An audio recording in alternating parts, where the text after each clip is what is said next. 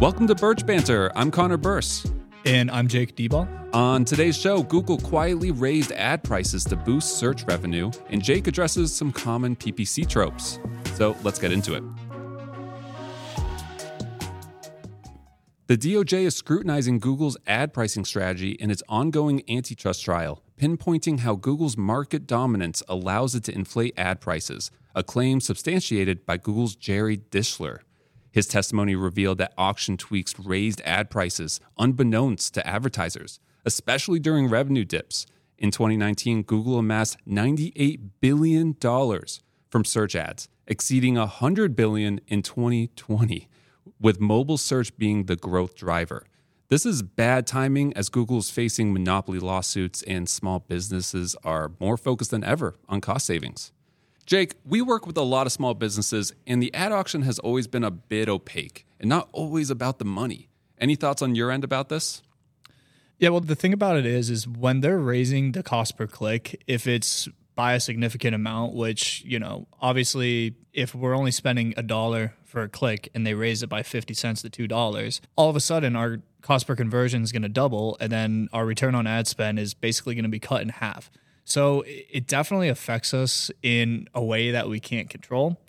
But when the cost per those clicks go up, it affects all of our counts in, in a negative way. And as a ads manager, it can become a little bit frustrating for me to navigate yeah, if they change the price on us without letting us know, then our results change. And so we're looking through the whole ad account, trying to figure out what the heck happened. Why is the pricing difference, the conversions different for the budget? And if they're not even telling us that the pricing changed, we're looking at is it the ad creative? Is it our targeting? Right? It's really difficult to hone in on it to figure out did something go wrong?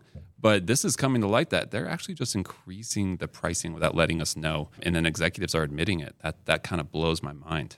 But my take is I, I was surprised this is news. Um, we've definitely gone into markets before with very little competition, and the pricing just seems to be all over the place. So we always kind of assume that Google sets a floor on these prices, and it just is kind of arbitrary. And then the fact that they're a monopoly, this doesn't surprise me too much that they're doing this. Yeah, I totally agree with you. The fact that it's news to everyone is a little shocking with how much of this ad auction market they control. It basically sets the table for them to do things like this to us and not cool Google. Not cool at all. But, you know, that's also some of the value we bring to our accounts that we keep eagle eyes on all this stuff. So even when pricing does go up unexpectedly, we're usually able to pivot and honestly, if I if I had to say, if prices go up across the board, it's an even playing field, and then our expertise we bring to the table can actually outmaneuver some competition. Uh, which is kind of cool just from our perspective as well. So, like I said, I, this doesn't surprise me at all. We've been handling it. Uh, this report goes all the way back to 2019, and uh, yeah, it's 2023. So this is just kind of baked into how we manage our ad accounts now. So just just kind of crazy to see an executive admit it. Moving on. I have in front of me a bunch of common PPC beliefs surveyed from small business owners. Jake has not seen these, so these will be fresh takes coming your way. You ready, Jake? Hit me with them. All right. So the first one we have here is higher bids get higher rankings. Many believe that if they bid more, their ads will always appear at the top of the search results. That one's going to be false. There's plenty of factors that go into what puts an ad in the number one spot in the search results. The most important is going to come down to quality score, which has a bunch of different factors that go into it. But just saying that since we have the highest bid, we're going to be number one, I would say is a myth. All right, moving on. PPC is too expensive. Many businesses avoid PPC thinking it's too costly. That's a strange notion. Um, the fact that PPC is literally an acronym for pay per click. You're only spending money when somebody clicks on your ad with intent to, you know, view your website and your products or services.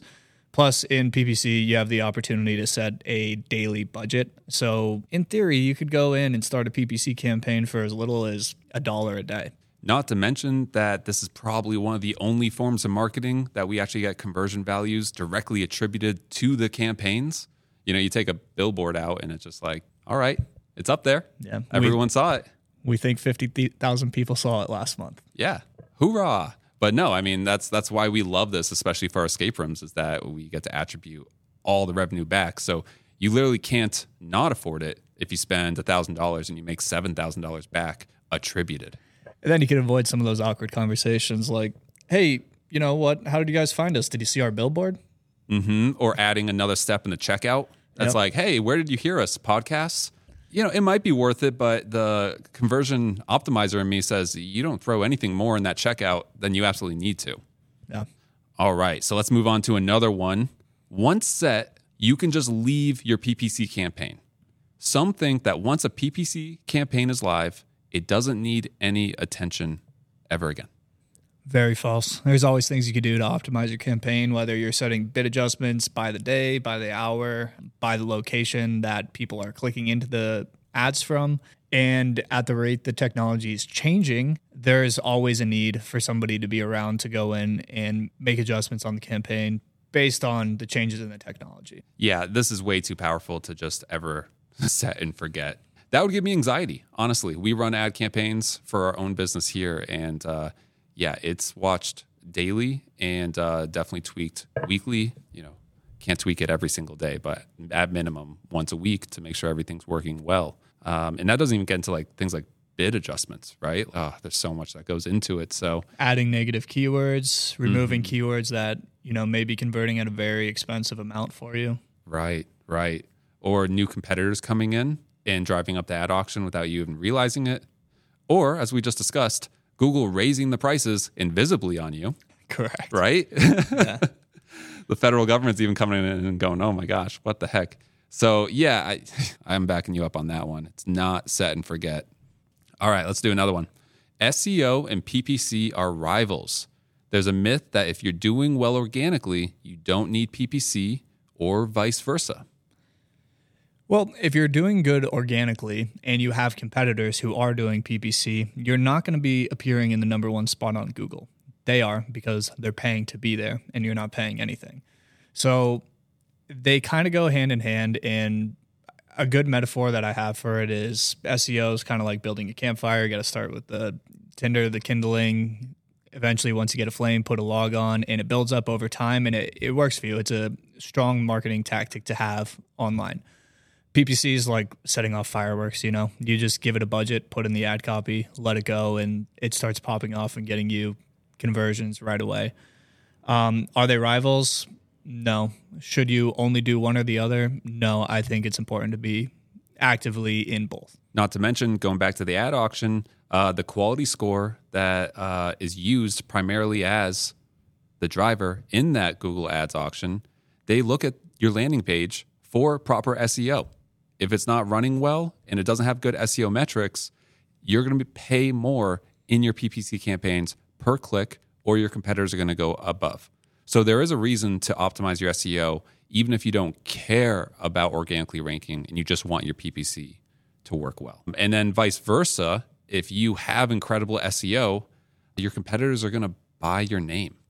So even if you are ranking number one and Google Search Console is really proud of you for being number one, you're not number one because there is a number zero spot there that's sold to the highest bidder in PPC. So yeah, they're not rivals, they're best friends. Yeah. And another thing as it relates to the escape room industry is we've had conversations with our escape room owners and when we're on our onboarding call, we always like to ask them like who who are your competitors in your area? And they'll list off other escape rooms in the area, but then they'll say something along the lines of we don't really compete with them. You know, we share customers, our people who come to our rooms, we recommend them to their rooms.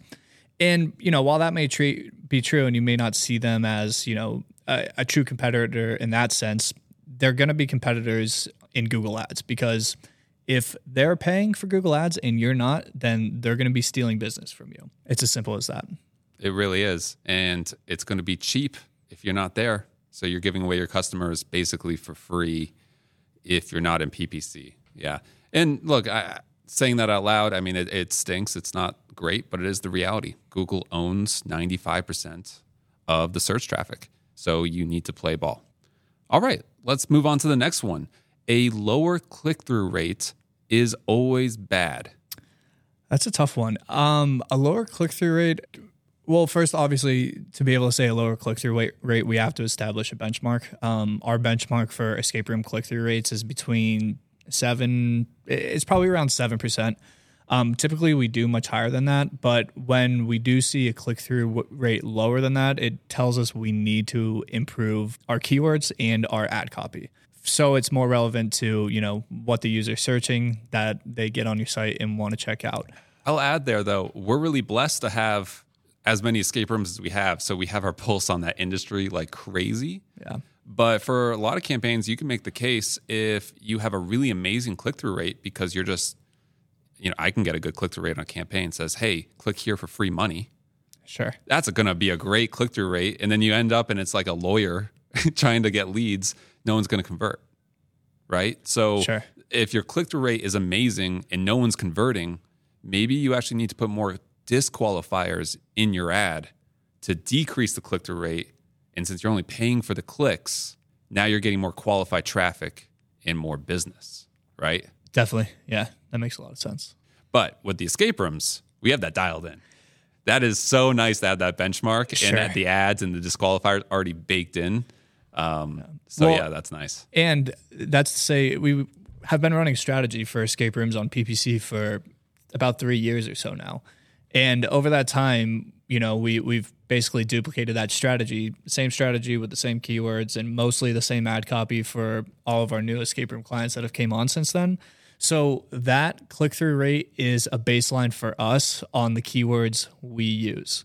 Mm. Now, another agency that is running escape room marketing might decide to use a different slate of keywords and different slate of ad copy, and that could affect their click through rate in a way where they need to establish their own baseline.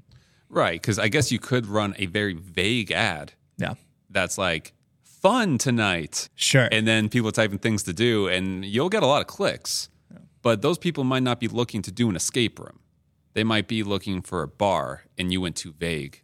So, yeah, if you just really guide by click through rate without any proper benchmarking or understanding really what drives the purpose of the searcher, then yeah, click through rate is kind of meaningless. So, high or low doesn't really make a difference. So, yeah, you can never just be like 10% click through rate.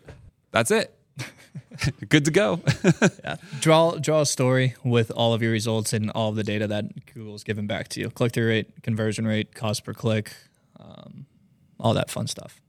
And actually, we kind of touched on this next one, so we'll just go right into it. All traffic is good traffic for a PPC campaign. No, incorrect. Yeah. All right, we'll leave it there. We'll go to the next one. yeah. Um, all right, broad match is the best way to reach everyone. Um, broad match, it's a strong way to reach everyone, and lately Google Ads has been pushing it more, and we have seen success in switching our keyword match types from something like phrase match or exact match back over to broad match. But the thing with broad match is you might be drawing in people who aren't exactly looking for what you have to offer. Let's use escape rooms as an example again. If I have a broad match on escape room there and you're a brick and mortar escape rooms, people searching for virtual escape rooms will be fed your ad, click in your website, and spend your money with no intention to convert because that's not what they're looking for. Makes sense. All right, I got one more for you. PPC results are immediate. While we see that most of the time, it's not always true. Um, yeah, there's a learning phase, right? There's always a learning phase to a campaign that typically lasts four to five days. In that period, we see cost per click fluctuate, click through rate fluctuate, and conversion rate fluctuate. So it's you know it's it's hard to draw a baseline from that first week or two of your campaign. But once you get past that, Google has learned a little bit about what you're putting out there. You know, they scan your website and kind of figure out who you are, and then their AI is able to optimize your ads based on that. And typically that's when you start seeing conversions come in a little more consistently. So we've also seen the opposite, where in that learning stage, cost per click has been extremely low. Click through rate's been high and conversion rate's been high, and we've seen a lot of results be turned in in that time. But don't judge the performance of your campaign by how it performs in the first week or two.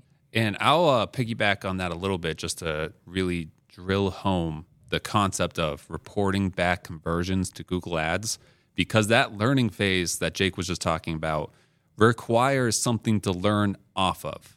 So if you're not sending back conversion data, preferably with as much revenue information as possible, it doesn't really know what to learn off of sometimes. So not only does it need to learn, it needs good info to get out of that learning phase. But I'd say in terms of marketing though, they're pretty close to as immediate as you can get. Go back to the billboard. I mean, you throw a billboard up there and that is definitely a saturation thing. While PPC is pretty cool. I mean, high intent searches can get results fairly quickly and then really get into that uh, into a good campaign with awesome results. Yeah. All right. Well, that's uh, that wraps it up. Thanks so much, Jake.